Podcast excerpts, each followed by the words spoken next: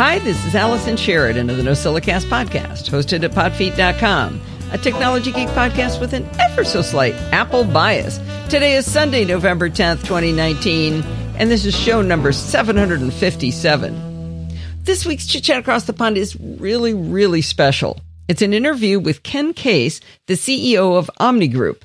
Now, we don't actually talk much about his current work about the company Omni Group, but rather we start back with how he went to college when he was only 13 years old at the University of Washington. He is an amazing, amazing guy.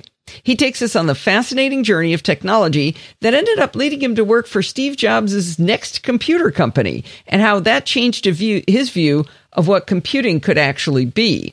It's a wonderful story filled with super geeky details, including talking about something called BitNet, which I'd never heard of and Bart had never heard of. Anyway, it was really, really cool and geeky. And uh, oh, he actually talked about how he helped write the precursor to IRC or Internet Relay Chat. You can listen in your podcatcher of choice in the Chit Chat Across the Pond light feed, or of course, you can listen over at podfeet.com. I really think you're going to love it. This week, I had the pleasure of being a guest again on the Daily Tech News Show. Tom, Sarah, Roger, and I talked about the day's tech news, of course, followed by the main discussion, which uh, was a topic I chose, which was to talk about whether we really need to have a new shiny operating system every single year.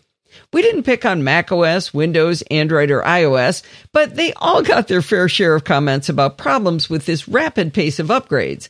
I have to give uh, Ray Robertson a shout out. This was inspired by the conversation he and I had on Chit Chat Across the Pond two weeks ago. Anyway, there's a link in the show notes to go listen over at dailytechnewsshow.com. And I've embedded the video in a separate blog post on podfeet.com. So you can't possibly miss it. Go check it out.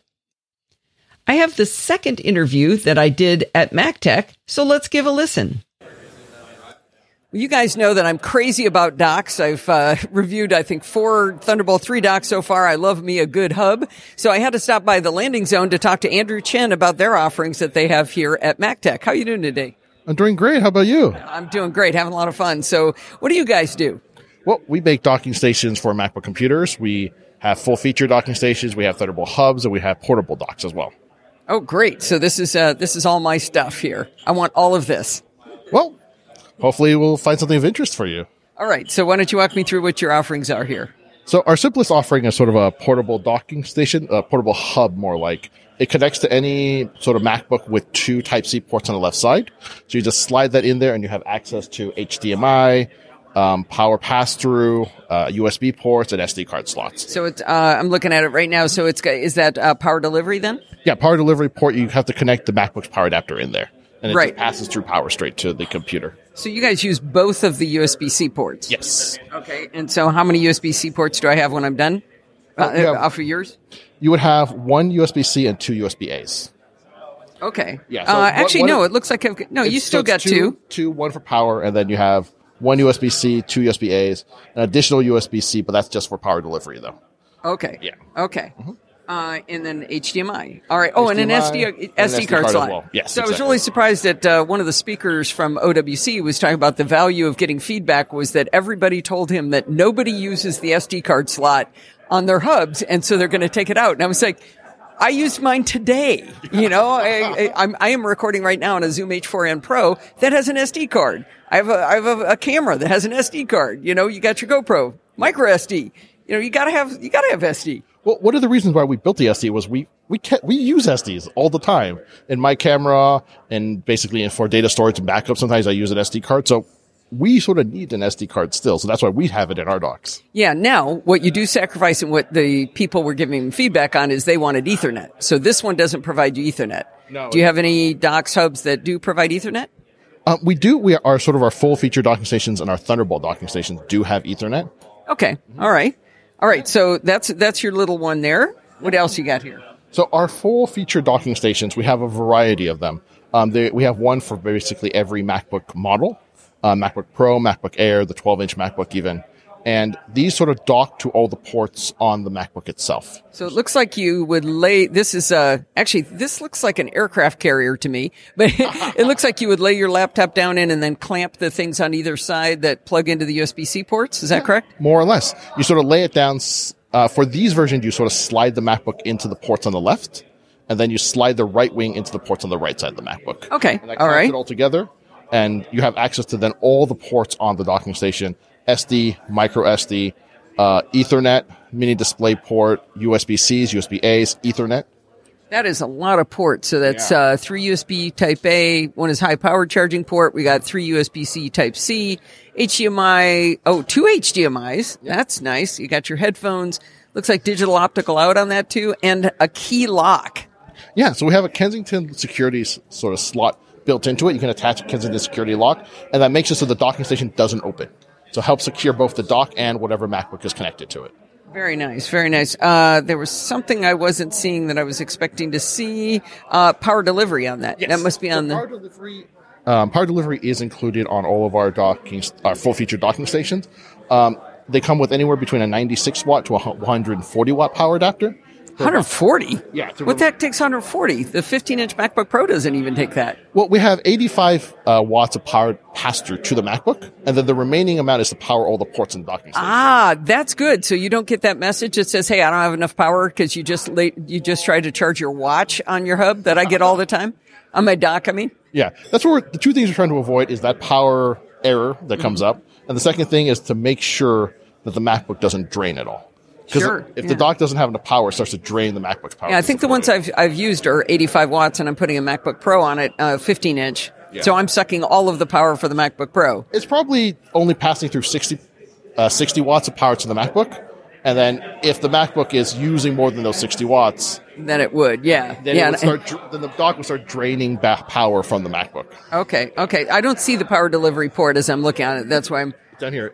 It's just the power adapter. So we have the 140 watt Oh. power adapter. You plug it in there. You don't need to connect the MacBook's own power adapter. I Our get power adapter right, provides right, right. all you need. But I'm used to seeing it done through USB C, but you've already connected to the USB C port with the dock itself. Gotcha. Exactly. Okay. yeah. So we provide a independent power adapter. Okay, so these are we've got a 14 port docking station. Oh my gosh, there's an 18 port. This is the really big uh, aircraft carrier. That one's for the 15 inch MacBook Pro with Touch Bar, uh, Apple's currently most advanced MacBook. Mm-hmm. And so we want to provide as many ports as possible. The ability to connect three external monitors, optional um, HDMI or mini display port. Holy and then all cow. the other ports as well that we've mentioned. Three. HDMI ports and mini display port. Yeah. So, uh, can I ask the price point on these uh, landing zone? Actually, landing zone. Maybe it's it is an aircraft carrier. Uh, In a sense, yeah. can I uh, can I ask the price point on these? So our full featured one for the 15 inch, uh, the the large aircraft carrier, as you've mentioned, is a 349, and then our ones for sort of the MacBook, Air, the new MacBook Air, are 279, Oh, that's and then we have ones in the middle for other docks that are about 299. Very, very uh, well priced. I think that's right in right in line. In fact, uh, the 18 port's not bad at all. All right, now you've got your Thunderbolt 3 docking station here, and this does not look like an aircraft carrier. This looks like uh, a long paperback book. in a sense. So this is our first Thunderbolt dock. Um, this one will connect to just one Thunderbolt uh, port on the MacBook itself, and then gives you access to all the other ports. Again, this has power delivery. I believe this one's going to come with a 165 watt power adapter. Holy cannoli! Yeah, 85 watts or more pass-through power, depending on what Apple comes up with next. Rumored 16-inch MacBook My, the 16 inch they're making for me. and me, I hope. I need that keyboard. and then again, you have access to a Thunderbolt port at a display port, so you can connect two monitors. Full size display port. Okay. Yeah. Uh, again, Type C's, three Type A's, Ethernet. And on the front, you have SD cards, another Type A, headphones, and another Type C. You know, I really like that form factor because having just a couple of things on the front, you don't need to plug into them all the time. You keep those as your spares, but when you just want to plug something in for a, for a minute, you don't want to be grabbing around the behind the thing. Exactly. Just and what you're going to connect your headphones, uh, probably an SD, basically a normal Type A hard drive or uh, flash drive, a Type C flash drive maybe, and then SD card. Just Yeah. the ones you're going to use, the ones you'll connect and disconnect all day long. Right, right, right. That's nice. So this is pretty small compared to some of the other offerings that are flat horizontal boxes. Yeah, so this one uses basically Apple's latest Titan Ridge chipset. So it's going to be a little more compact, a little more advanced than anything currently out in the market. Uh, I believe this is going to be the first Titan Ridge chipset uh, Ethernet uh, Thunderbolt dock available. Titan Ridge. So what is Titan Ridge? It's their latest Thunderbolt chipset. Oh, okay. Intel, yeah. Okay. Hmm? And then what makes our little sets us a little bit apart is we also have a power switch. So it's just easy way to turn it on and off and reset it if you ever need to do that. That's interesting. I'm trying to think why I would need to turn it off, but might so- be a time. Same reason you would turn it on or off your phone. Sometimes it's just a little glitchy or sometimes the MacBook's not detecting it properly. You could just reset it more easily than having nice. to power cycle the whole thing. Okay. Oh, actually, now that you mention it, I have had to pull the power on the on my docks before, so now I know what you're talking about. So, Yeah, exactly. so that now you don't have to reach around the back to pl- unplug the power if something were to go wrong. But I'm sure nothing would go wrong with the landing zone. It's there just in case. Exactly. so the Thunderbolt 3 docking station, I think you told me earlier, was not out yet. Is that correct? It's not out. We're hoping to have it available in December of this year. And the retail we're looking at between two ninety nine and three forty nine. Great. Well, this looks fantastic. So if people want to learn more about the landing zone uh, docks and hubs that you have, where would they go? Uh, you can go to our website, landingzone.net. Um, you can also contact us. Our uh, basically free number is 888-872-3251. Contact us, ask us any questions. Um, our products are available through D&H as our distributor and also on Amazon. Very good, very good. I'll be putting those Amazon affiliate links into my uh, into my post about this. That's great. I don't know a nerd alive who will ever pick up the phone and call you, but it was it's interesting that you have a phone number. Well, unlike some of the other docking station companies, we want people to be able to call in and get tech support. there you go, there you go. I like that. I like that. All right, thank you very much, Andrew, and good luck to you. Thank you, Allison. It was nice speaking with you. I've done something very drastic under the hood on podfeet.com, and you haven't even noticed. In a way, that's a very good thing. I actually changed hosting companies for podfeet.com from Bluehost to DigitalOcean. Before we get into some nuts and bolts about that, let's talk about the problem to be solved, shall we? A few months ago, I ran into a problem on my website where I ran out of disk space. Bart and I fussed around with a few things like how many backups to store and such, and essentially we kind of kicked the can down the road a bit. Well, that bit bit me just last week. In order to serve up the glory that is podfeet.com, I have to have two things a domain name that I rent from one company and a physical server, which I rent from another company. As you can imagine, the cost of the server is related to whether I share it with anyone else. I don't, how much disk space and RAM I ask for, and a few other things like whether I have a static IP address. I do.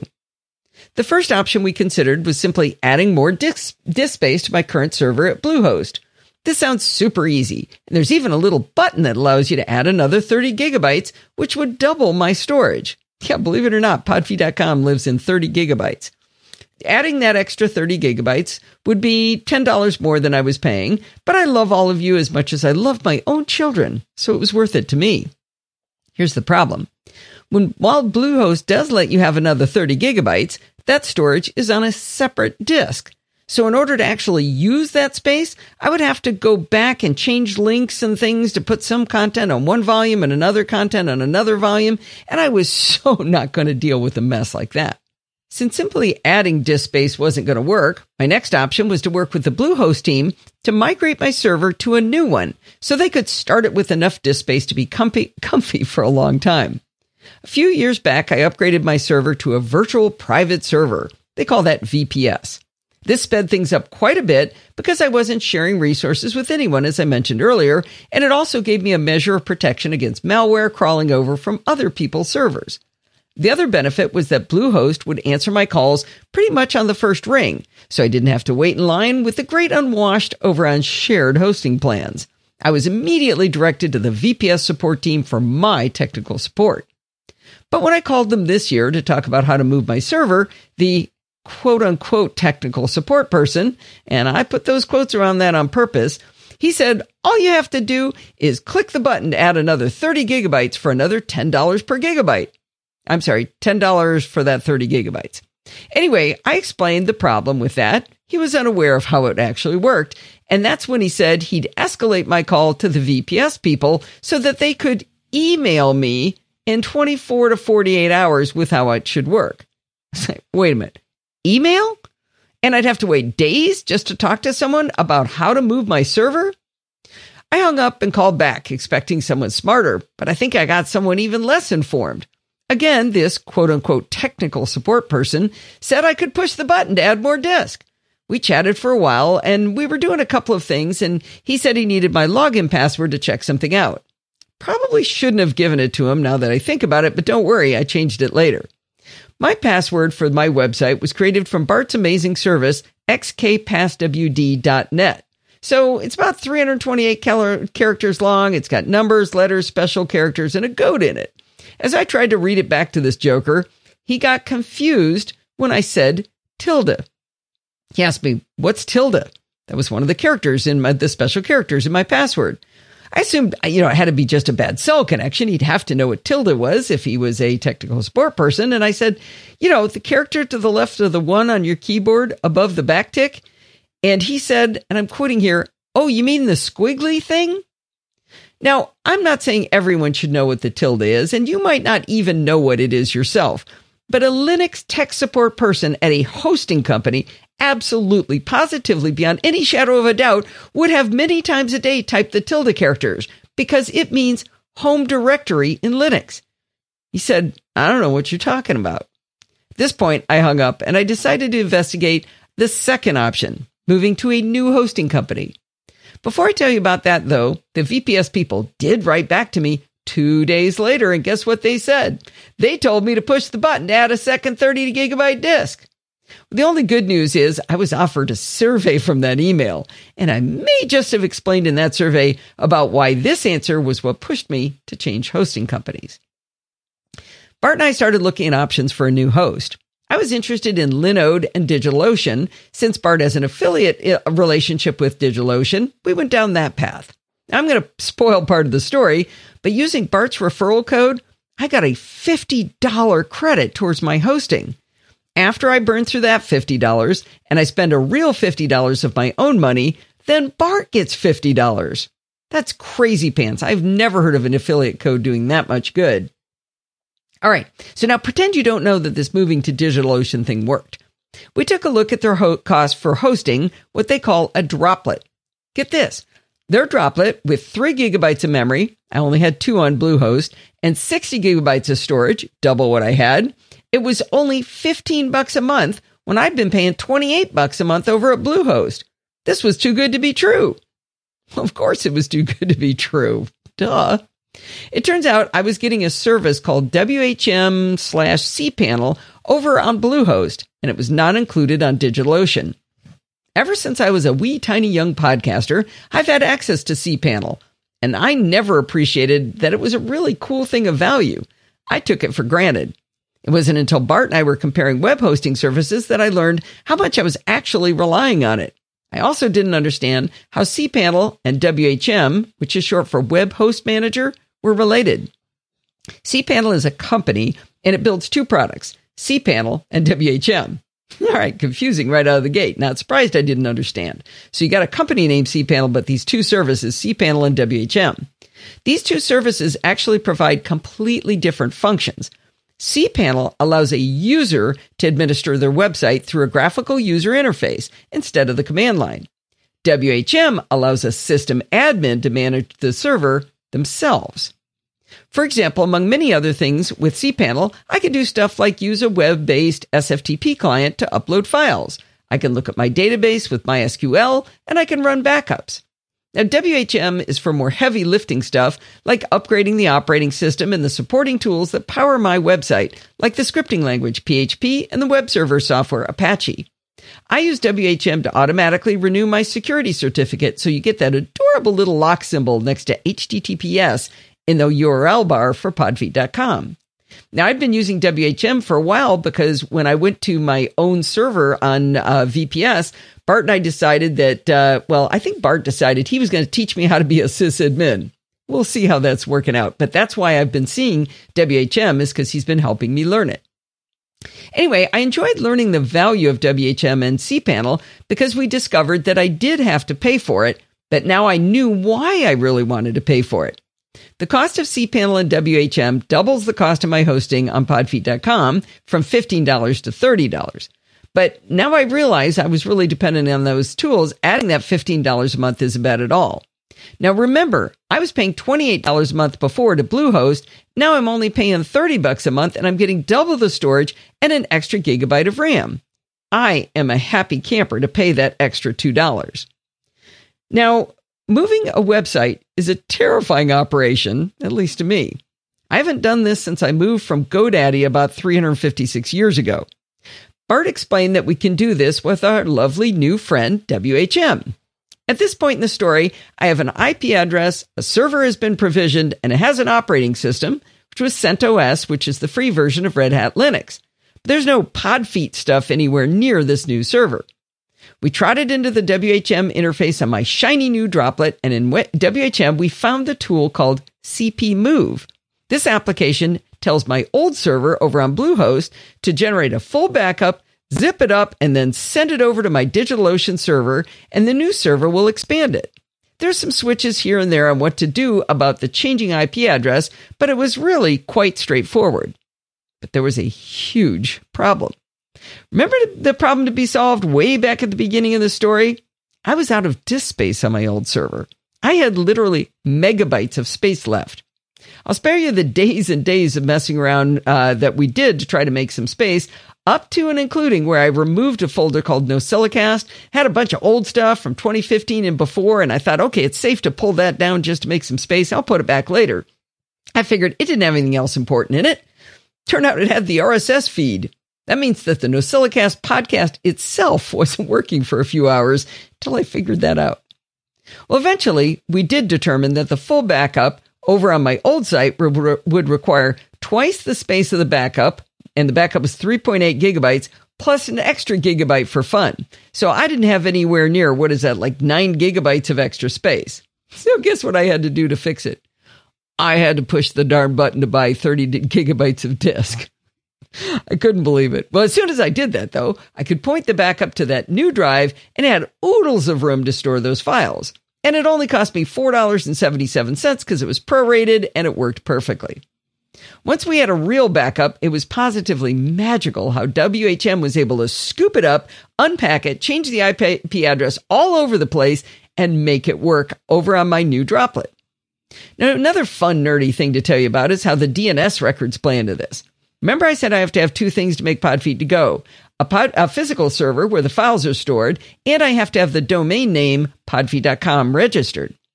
The DNS records are what allow you to type podfeet.com, and then the servers across the world know to send you to 157.245.168.5, where my site actually lives now. Well, believe it or not, I still do the domain registration over at GoDaddy, and it's been really great. Gone are the large chested, scantily clad women on the front page. There are actual p- pictures of real looking people doing real looking jobs, and I'm really happy about that. Bart was pretty surprised when he saw it come up on my screen, and it wasn't revolting. Well, Bart did some really tricky things in my DNS settings that I don't 100% understand. Don't tell him I didn't follow this. In DNS, there's a thing called an A record, and that was simply set to the at symbol, and that pointed to the original IP address. He create, had me create a second A record and had it set to www2, and he pointed that one to my new IP address. Like I said, I don't completely understand the lingo here, but the result was that for a while you could reach Podfeet on Bluehost at www.podfeet.com, and you could also re- see a duplicate of it over on DigitalOcean at www2.podfeet.com. And they were identical because one was a backup of the other. Once we verified that the new Podfeet on DigitalOcean was fully functional, we changed the A record to point to the new IP address on DigitalOcean. Now there is one and only one pod Podfeet. Other than the backup problem that I had because I had no place to store it, the process was spectacularly easy. Well, after this adventure, I did have a smidge of tidying up to do. Here's a really weird thing we found. I could securely log into my new site as root using what's called a secure shell or an SSH client. Root login is an all powerful thing with all privileges. However, I couldn't log in using my user account. I couldn't securely FTP either, as my FTP client kept saying, Your authentication isn't valid. I had to get Bart involved again, and we discovered something really interesting and good about DigitalOcean. These guys simply do not allow you to log in with a username and password, which is what I was trying to do you have to have RSA secure keys to log in. Speaking of things that I vaguely understand, but I would have a hard time explaining, RSA keys are a much more secure way of logging in than a username and password. Now, this whole concept threw us for a long time, but once we realized the password was never going to let me in, we used the keys I had for my server, and Bob's your uncle. I was good to go. Another thing I had to clean up was the podcast feeds. I use an awesome tool called Feeder from Reinvented Software to create the little text files that make all the glory that is the Podfeet podcast come into your devices. I push a button and then the next episode gets published. Feeder is actually securely FTPing that little file up from my Mac to the podfeet.com server. I happily pushed my little publish button on Feeder for uh, programming by stealth last week, but when I checked in my podcatcher, there was no episode to be found. That's when I remembered that I had to go change the credentials for the feed file over to the new server. I was trepidatious because what if Steve Harris, the developer of Feeder, wasn't clever and forward thinking enough to allow me to use RSA keys to authenticate to the new server? Shouldn't have worried because of course he thought of that. I fixed the feeds and we were back in business. Well, I lied about one thing in this whole story. I said that I moved my server and you didn't even notice. Well, that's true for all but two of you. Dorothy noticed something amiss when she couldn't upload the programming by stealth index to podfeet.com.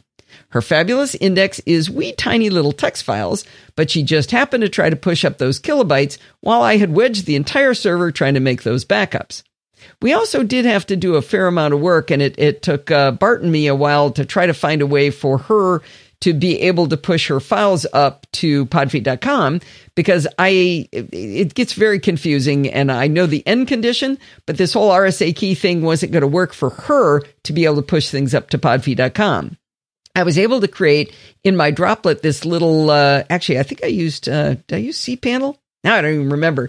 I used something to create a, a web disk for her. I think it was in WHM. This web disk, she can just put things on this web disk, and it's actually a little spot on my server that she's allowed to put stuff, and now all of that's working. Well, the second person who noticed when this happened, which is actually now two weeks ago, was Chris. He tried to get to the NosillaCast and discovered that the last and most recent episode was missing.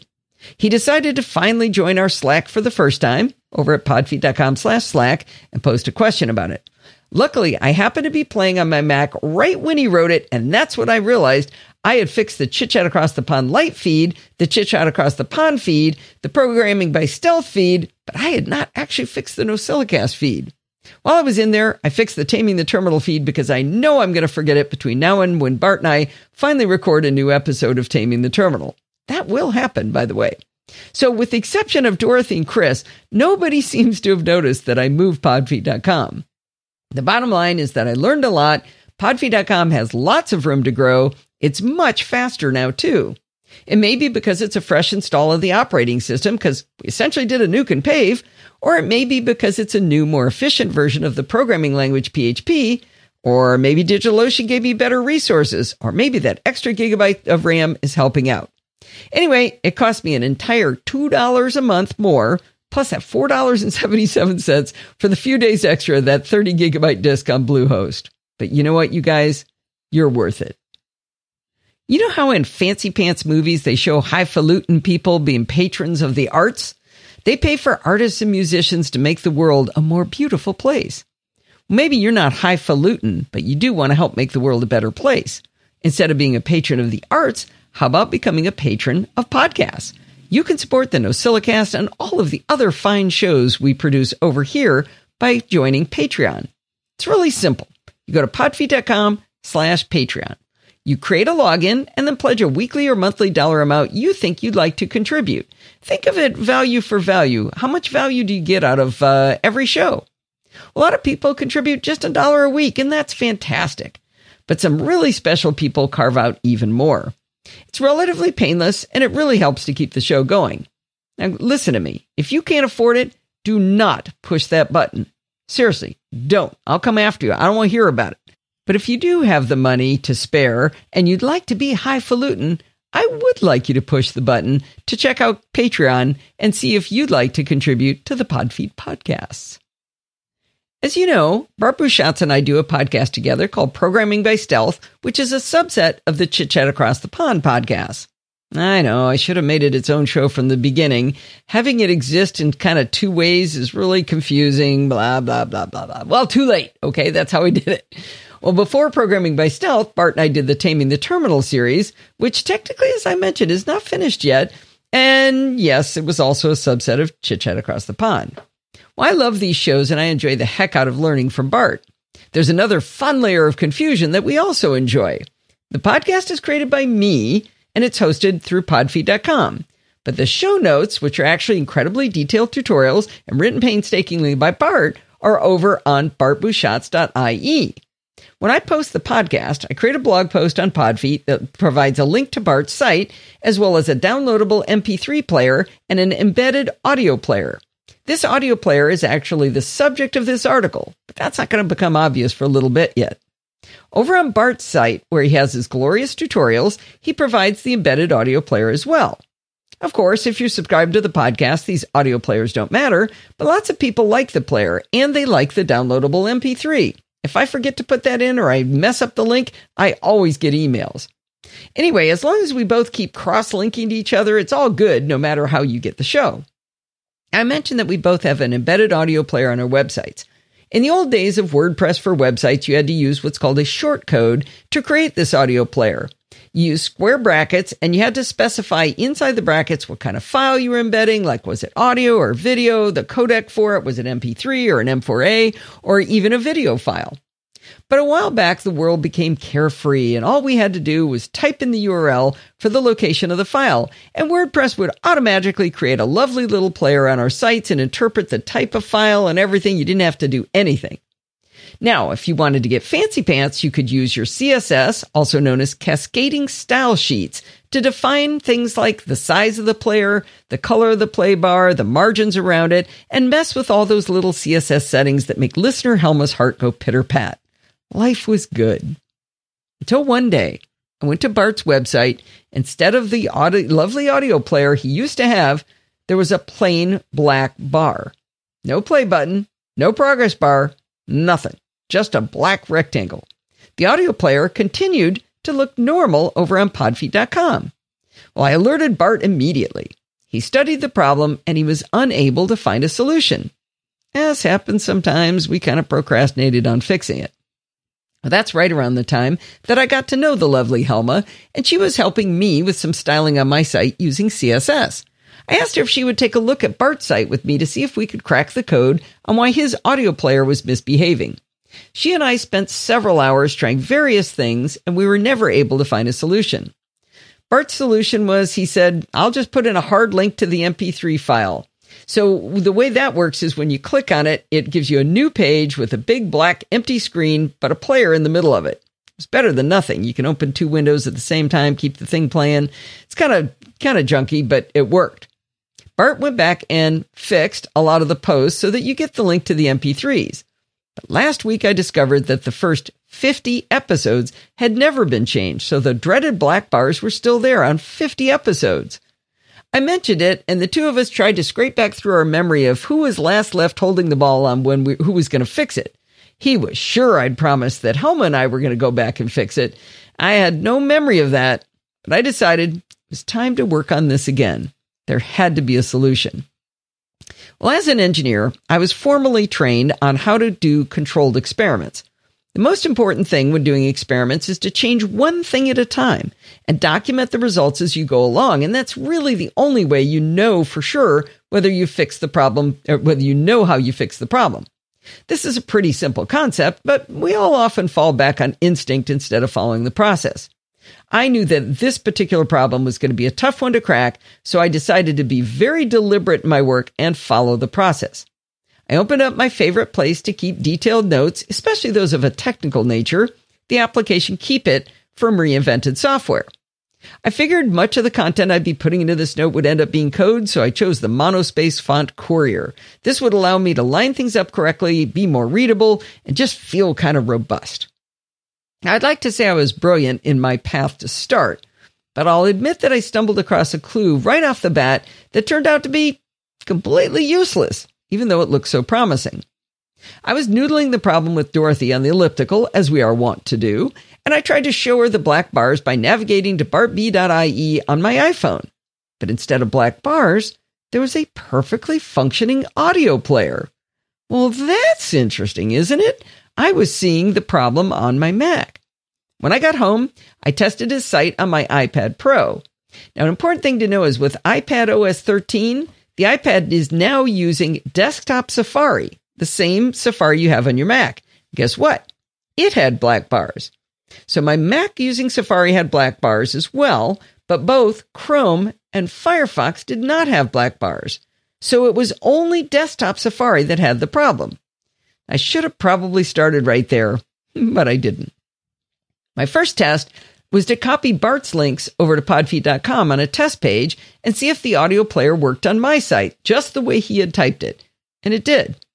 Then I copied my links over to his website, and the player was replaced with black bars.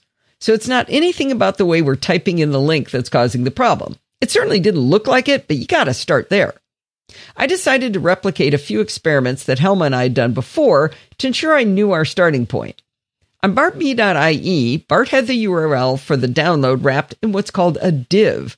The div tag simply defines a division or section in an HTML document, and it allows you to add styling to that section.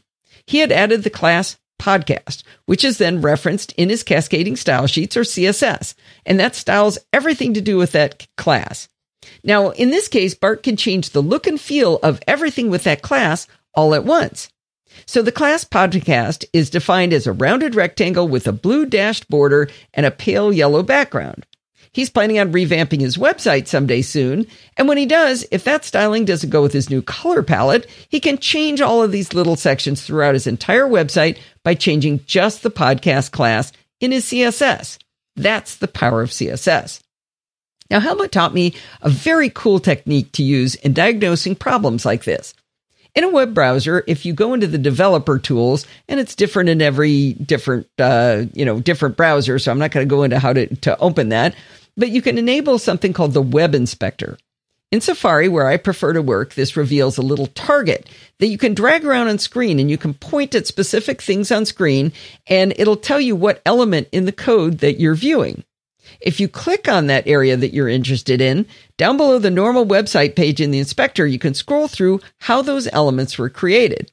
So I was able to point at the player and find out what the styling was for the podcast class that was on that div. With me so far? Anyway, the web inspector showed me the color he had chosen, the margins he defined, the border, the background, and font choices that he'd made. Now, here's the crazy cool thing you can do. In this web inspector, each of these little options that Bart had set in his CSS gets a little blue checkbox next to it in the inspector. That means you can actually turn off any of these options, leaving the styling to whatever the parent styling was. So if the styling was what was actually causing these black bars, this should have been able to fix it. Now don't worry, by unchecking these little boxes in the web inspector, I'm not actually changing Bart, Bart's website at all. This non-destructive method lets me see what it would look like with those styles removed, but doesn't actually change his website for anybody else. It's actually really fun. Sadly, though, disabling each one of these style choices one at a time and recording the results did not change whether there were black bars instead of a player. Well, next I tried something that was a bit less of a precise scalpel and a little more in the sledgehammer category. I swapped out his theme. Now, before you panic, let me explain what that means. A WordPress website is many things. In a database, it has all of the data. That is, you know, the text of the blog post and links to the media elements. I wasn't touching his data at all. The theme is a text file that controls things like whether there's a sidebar, what's in the menu bar at the top, and the main styling of the website. You can override the look and feel with specific styling using CSS like we've been discussing, but the theme kind of sets the stage. In modern WordPress implementations, the CSS and the theme files are kept separate. But Bart's theme is from so far back, it's all in that one theme file. So swapping out the theme, I am removing any CSS he has applied to his site. I mean, 100% of it. The cool thing about how all this works is you can switch the themes with a simple click of a button and your content all stays in place. It's just the look and feel of the site changes completely. I needed to choose a theme to swap in, and I noticed that Bart had a copy of his super secret new theme he's been working on, so I switched to that. Boom, the audio players all came back. So now we know the theme is at fault. It was right at this moment last week when I realized, I little pea brain said, this is exactly where we wound up last time. We would have to wait for Bart to carve out the time to design his new theme before we could get this fixed. I was kind of depressed. I switched his theme back to the real one. However, In sight of, in spite of this concrete evidence that further investigation was complete folly, this time I pressed on in my investigation. Remember the player worked in Firefox and Chrome and mobile Safari, but it failed in desktop Safari? It was time to dig into this. I ran through all of the following tests in desktop Safari. I tried a new private window. I turned off the 1Password and Grammarly extensions I had running in Safari. I disabled content blockers. I disabled prevent cross site tracking, which was kind of scary. And I was still on Mojave, but I had Mac OS Catalina test machine and I tried it there. Sadly, none of these changes succeeded in getting rid of the dreaded black bars of doom. Trademark Donald Burr. Now it was time to get serious. I installed a new fresh copy of WordPress on my Mac using the tool MAMP. Now I've mentioned the ability to do this a few times and even made a video tutorial for it on how to do it on Screencasts Online. Once I had WordPress downloaded on Bart's real website, I was able to figure out that his theme is a modification of a theme called Blue Zinfandel Squared. I downloaded that theme from the developer without any of his modifications, and I installed it inside my local installation of WordPress. I was able to create what I would call kind of the distant cousin of Bart's theme. it looks kind of like it, but not exactly. I didn't have any of the customizations he'd done, and I didn't want to bother him by asking him to download a copy of his real theme for me. He lets me play inside a small sandbox of WordPress, but I don't have privileges to his files. I think that shows his intelligence right there. I did try to suss out how to download his real theme, but I never did figure that out. Using Helma's technique of analyzing the website, though, I was able to find some of his style sheets. Now, I've been referring to the CSS, but sometimes it's many different files all ending in CSS.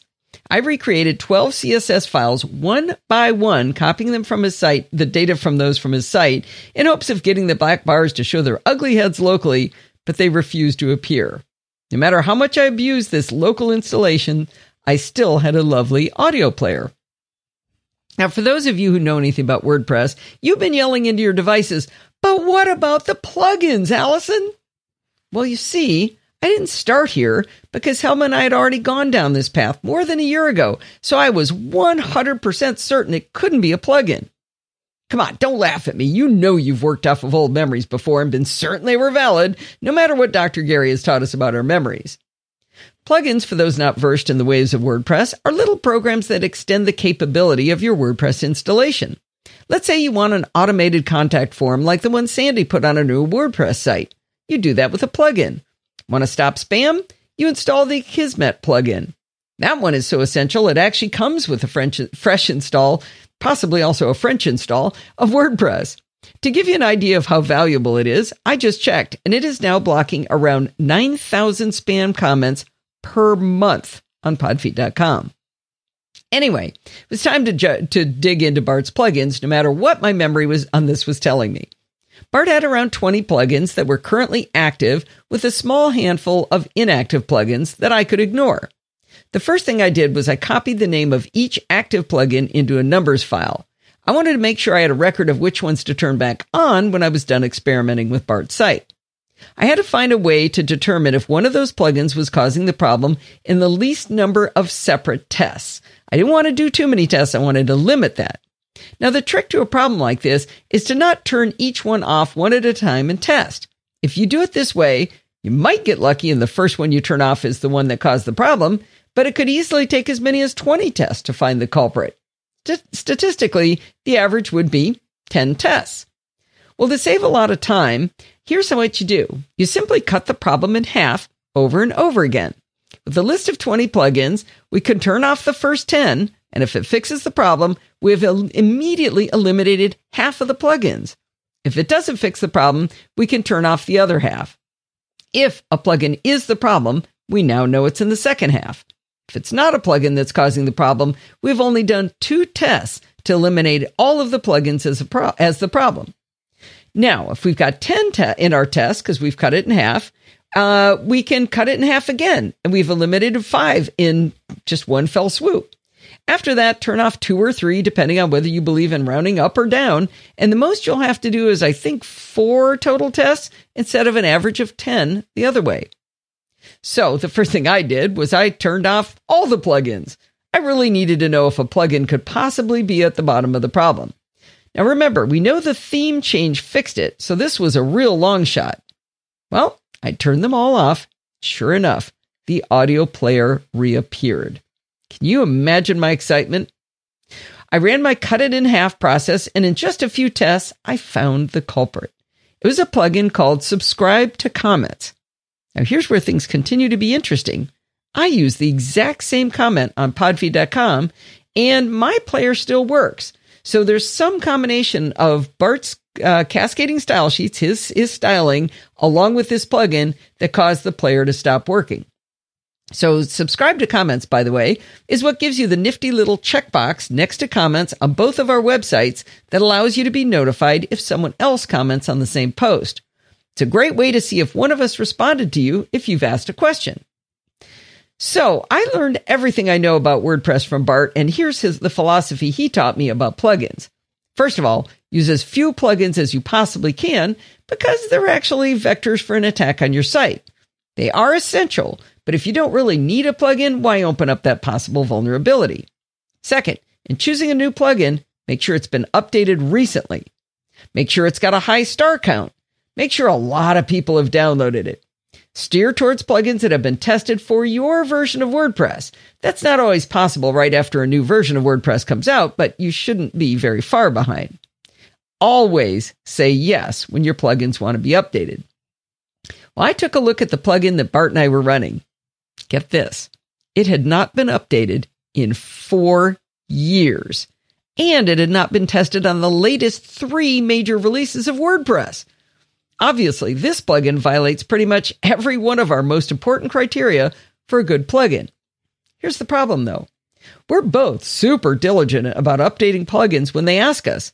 But how to make yourself notice that a plugin has stopped asking to be updated? It's kind of like asking a room full of people, you know, everyone who's not here, raise your hand. Well, the good news is that quite quickly I was able to find a shiny new plugin called Subscribe to Comments Reloaded. This plugin has over 20,000 downloads. It has four and a half stars by 133 people. It's been tested as compatible with the current version of WordPress, WordPress and it was updated just a week ago. After I installed Subscribe to Comments Reloaded on my WordPress and on his, I discovered two great things about it. One is that it automatically slurped in all of the subscriptions from the old plugin, so you won't lose what you asked for in past posts. The other great thing is that now you can go to any blog post, and if you want to comment, you still can. And you can subscribe to comments, but you can also subscribe without commenting. You can be a lurker. You cannot imagine how proud I was of my little self finally fixing this problem for Bart and and uh, and for the users. It was a fun adventure that took a couple of years, but I finally conquered it. When I do something particularly nerdy and I want a little pat on my pumpkin head, Bart sometimes awards me a gold star. This time, he gave me five platinum stars. I am still beaming with happiness about this. Well, with all that nerdiness done, I'm going to wind us up for this week. Don't forget to send in your dumb questions. Love me a dumb question. Actually, it would be good if they'd be dumb questions that I can actually answer. Somebody sent one in recently and I was like, yeah, I don't know the answer to that one. That one's not dumb enough. Anyway, you can send me those dumb questions, comments, and suggestions. You can email me at allison at podfeet.com. Want to follow me on Twitter? At podfeet. Remember, everything good starts with podfeet.com podfeet.com slash Patreon, podfeet.com slash Facebook, podfeet.com slash Slack. And if you want to join in the fun of the live show, where do you think you go? You go to podfeet.com slash live on Sunday nights at 5 p.m. Pacific time and join the friendly and enthusiastic NosillaCastaways. Thanks for listening and stay subscribed.